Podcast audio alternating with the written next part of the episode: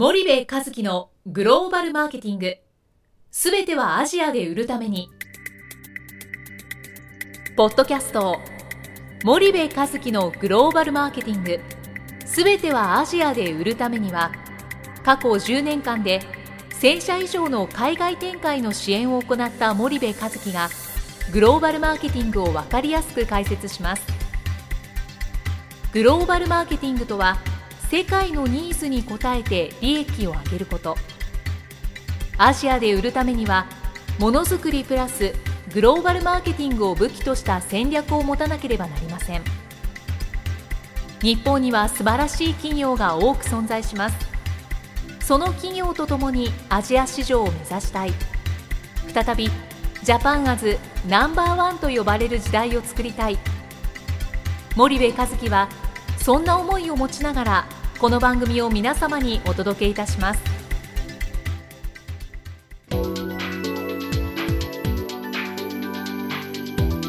こんにちはナビゲーターの東小沢です。こんにちは森部和樹です。じゃあ森部さんあの引き続き山本社長をお迎えしてますけれども、はい。最後になりますがえ今回はどういうお話をしはい。えっ、とグローバルパートナーズの山本浩二社長をお迎えしてえっ、と今回はですねまああの前回前々回その前といろんな、まあ、ドバイのお話中小企業の海外展開のお話なんかいろいろ聞かせていただいたんですがまあ、あの前回ちょうどそのドバイという国はその日本の中小企業にとって非常に魅力的な市場ですよという話を聞いたと思うんですけどもね、まあ、あのその外資の誘致政策が進んでるとか英語が通じるとか物をそのその他新興国のように安くしなくて、まあ、高い値段でも売れますよというお話を聞いたんですが。あの基本的にその中小企業がこう海外で物を売るときになんか最後このなんていうんですかねセールスをしていく人材っていうか人のボトルネックにこうつまずく中小企業って非常にもうその多いと通りですね思うんですよね。でその点ってどうどうですか山本社長どんなふうにお考え、まあもともとその戦後からですね日本がこう右肩上がりで成長するときに、ほとんどの中小企業の、まあ、我々のおじいちゃんの世代ですねあのー街で業で出稼ぎっていうか行商に行ったりセールス新規開拓しまくったと思うんですが、あのもう伸びきった80年代後半ぐらいからはあのその息子さん、あの代々とこう新規開拓をほぼしてないんですよね。ですからもう2 3 0年間新しいこう出会い新しい商談っていうのをしてないんですね、でまあそれをまあ海外でやれってなるとどこから始めていいかわからないっていう経営者がほとんどなんです、でまああの私どもはそこをですねあのでもやんなかったらね始まんないですからやりましょうということでまあ営業のその考え方とかですねあのもう本当うんそのスキルを上げたりですねあの共有をしたり事例共有をしたりですねいろんなことをしながら人を育てるっていうのをすごく今あの力を入れてやってるんですね、あその人っていうのはその海外でセールスができる。本当だから森部さんがもし日本列島に何万人かいたらあのそしてドバイであの1万人いたらですねもう日本の中小企業の製造現場は雇用が増えると思うんですね。で税収も増えるしあの地域経済地方も活性化するし若者は夢がね持ててで世界中に自分が作ったものが広まるわけですから生きがいもあるとやりがいもあるとあのほとんどの問題解決しちゃうと思ってるんですけど。ですから人さえ今までは人がいないからじゃあ人がいなくてもできるビジネスってなんだろう。じゃあ YouTube だね。もしくはアリババだね Facebook だねと。もしくはどっかの代行業者でお願いしてと。いろいろ考えてたんですけどでも例えばフィリピーナとかですねうんその台湾韓国中国東南アジアの方々インドの方アフリカの方ドバイで出会うと皆さん中小企業なんですよ。で別に母国語は英語じゃなくてもバンバンバンバン営業やってるんですよね、あれを見て本当にあのやれるんじゃないかなと思ってでうちの社員や仲いいお客さんをもうドバイちょっと行きましょうということで実際もうこの1年ぐらいテストで活動してるんですけどもう人の成長がすごい早いですね。なんかあのマーケティングとセールスってこう、まあ、別個ではい。考えても、セールスっていうところで考えた時に、はい。なんか僕すごく思うんですけどそのグローバルでセールスしていく上でなんか語学力がありゃいいですけど、ん。それが絶対じゃあ必要かとかその海外の経験がものすごくなんか必要かそれはあった方がそれに越したことはないのはそうなんですけどね、うん。じゃあなかったら売れないかっていうと僕決してそうじゃない気がして、まあ、当然その契約の時にはその英語が得意な専門家をねあの同席させたりあの貿易の実務が分かる人とかそういうそのスペシャリストも必要なんですけどまずはやっぱ足で稼いで。でしあのすごくお客様と仲良くなって本音で聞いて、まあ、人と人がこうなんていうんですかねそうですそうです。あの仲良くなる信頼し合うっていうのはすごくアナログな部分があると思うんです。これ例えばこの人の採用ってあるじゃないですか、もう今はインターネットで求職者ときあの企業の人事部が出会うわけですね。でも決してネット完結で採用ってボタンつけ押さないですね。結局会ってから決めようと、会ってみて話してみて期待ができるか信用できるか。それはあの給食側からもそのホームページの書いてある内容だけじゃテキストじゃなくて実際に経営者や人事の人と会ってみて先輩社員と会ってみてこの企業にその入ろうかどうか。当然日雇いでねその工場でなんか組みなんか段ボール詰めの1日だだけのアルバイトであればオンラインだけであの1回来てってのあると思いますけど長い付き合いをする要するに何十年もそこで勤めようともしくは採用しようということになるとあのそこの最初にフェイス2フェイスで信頼関係を作る。これ非常に大事になってきますね。このようななんていうんですかね。なかなかこう言葉で言い表せないんですけど男女の恋愛でもそうですけど人と人が会ってこう何かこう信頼関係とかフィーリングでこう信用するみたいな部分の要素っていうのは決して言語スキルや経験じゃないんですね。でそこがまずあの一つ大事かなというふうに思うんですけども。そうですよね。日本で売れない人は海外行って売れるかと売れないし日本で売れる人は海外行ってもまあ売れる。そうそう思いますイねうん。ね、ただあの日本の市場は成熟してますしもう取り合いじゃないですか。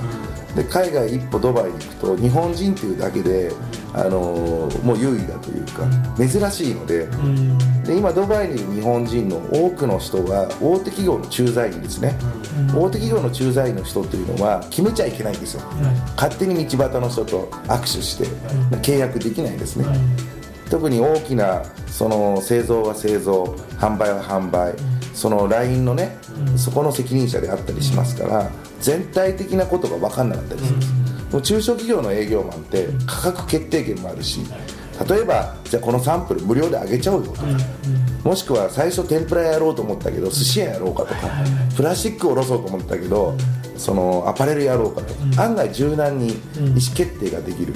すなわち海外のビジネスマンから見ると日本の大手企業のエリートよりも中小企業の経営者なりそのあのキーマンの方がすごくスムースにビジネスの交渉ができる。そうです。日本人っていうのは丁寧で悪いものをあの作んない。サポートもいい。そしてあのビジネスのスピードが遅いって言われてますね国際。これはなぜかというと日本の大手企業だけが外で出てるからです。日本の中小企業の親父が海外行ったらやっぱ早いんですよ、イエスの方が。ですから皆さんが耕してくれた日本のいいブランド、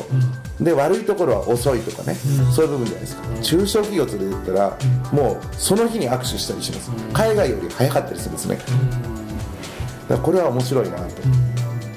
そうするとその今山本さんがドバイでやられてるっていうのはその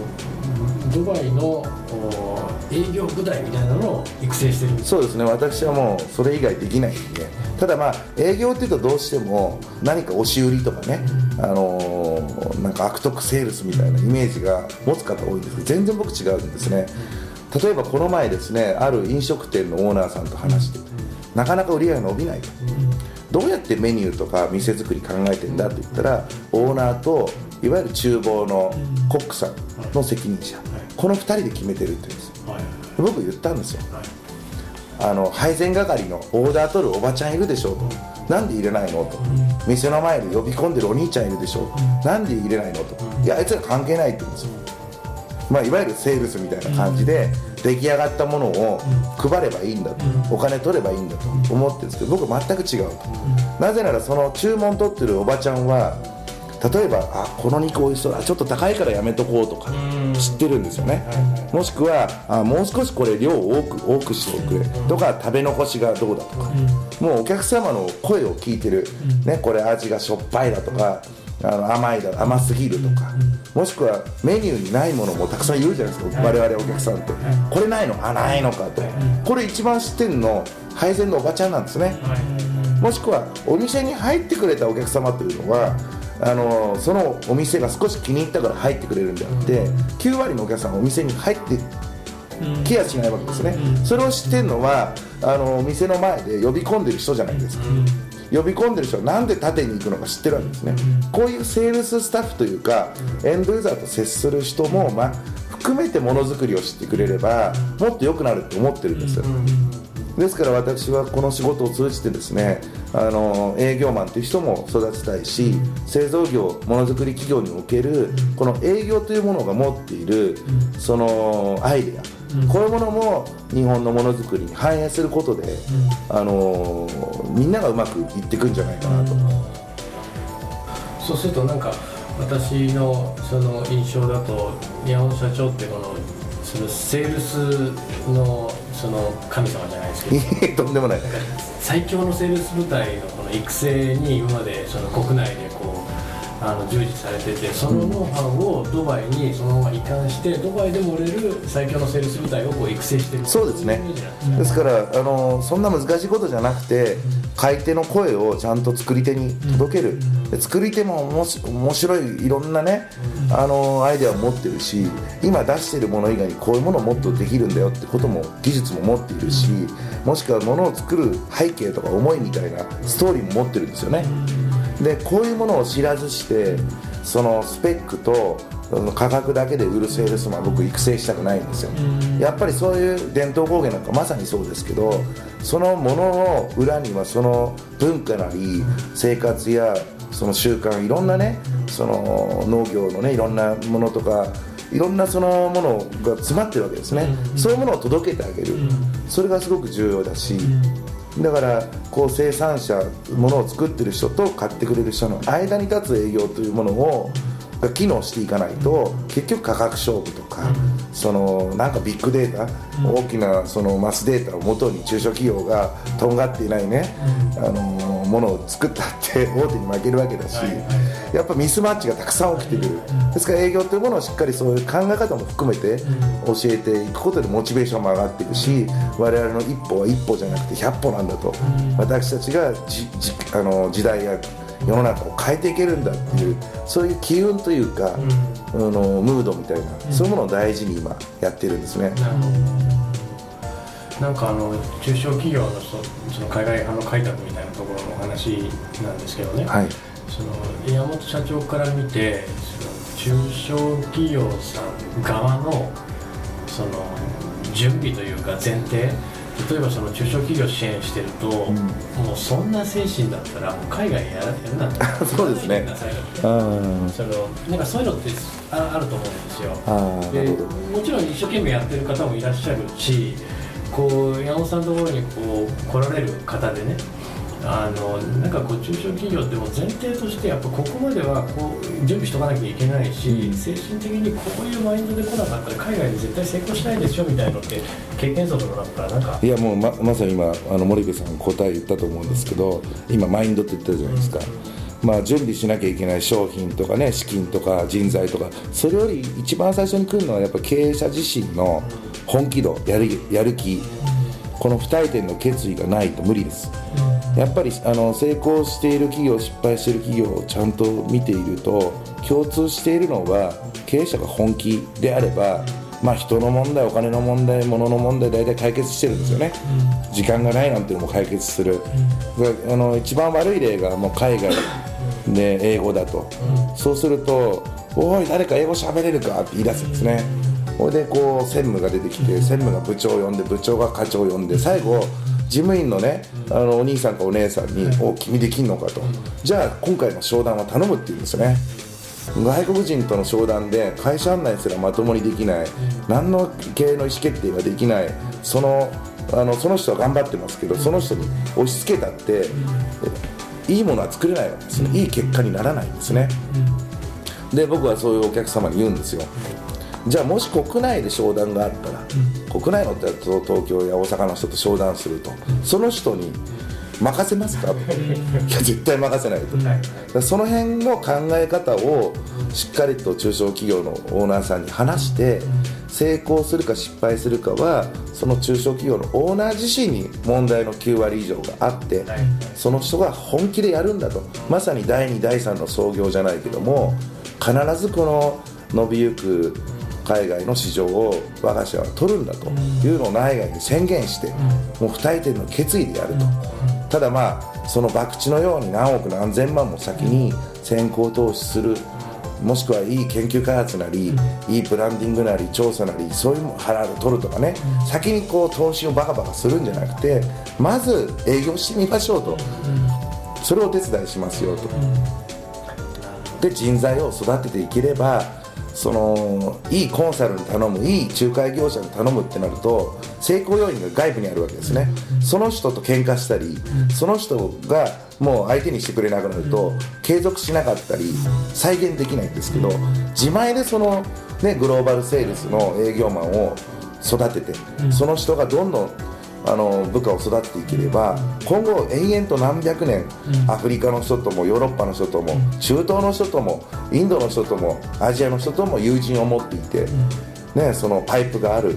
うそんな営業部隊を各中小企業が持てれば、それはもう何百年と右肩上がりですよね。確かにそうですよね。あのなんか第二創業と近しいですそうですね。その海外販路開拓っていうのはね。元来日本というのはその戦後も、その明治維新の後もグローバル化できたんですよね、よく日本はむ内向きだということで、あの我々できないって決めつける人いるんですけど我々のひいひいじいちゃんもじいちゃんもグローバル化に挑戦をして、たったの30年で列強入りしたり世界第2位の経済大国、まさにジャパンアーズナンバーワン作ったわけじゃないですか、これを我々の世代でやらなければ、我々の子供や孫の世代は本当に苦しくなると思うんですね、何ももう今ある問題が解決できない、そうするとちょうど95年から始まったこの低迷が我々の現役の世代が手を打たずにしていく中でですね、あの我々が仕事を始めて辞めた頃にあのパパたちのせいで日本が元気なくなったと、こうは言われたくないですね。なるほどありがとうございます。はい。全く同感でございます、そしたらあの4回にわたりあのお付き合いいただきまして、えー、社長どうもありがとうございました。ありがとうございます。これでじゃあ終わりにしたいと思います。はい、どうもありがとうございました。ありがとうございました。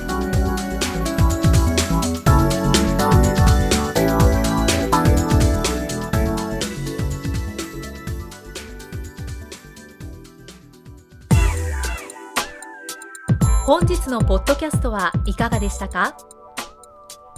番組では森部和樹への質問をお待ちしております。ご質問は podcast アットマーク spydergrp.com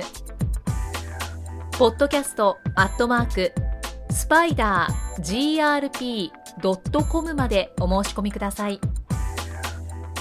たくさんのご質問をお待ちしております。それではまた次回お目にかかりましょう。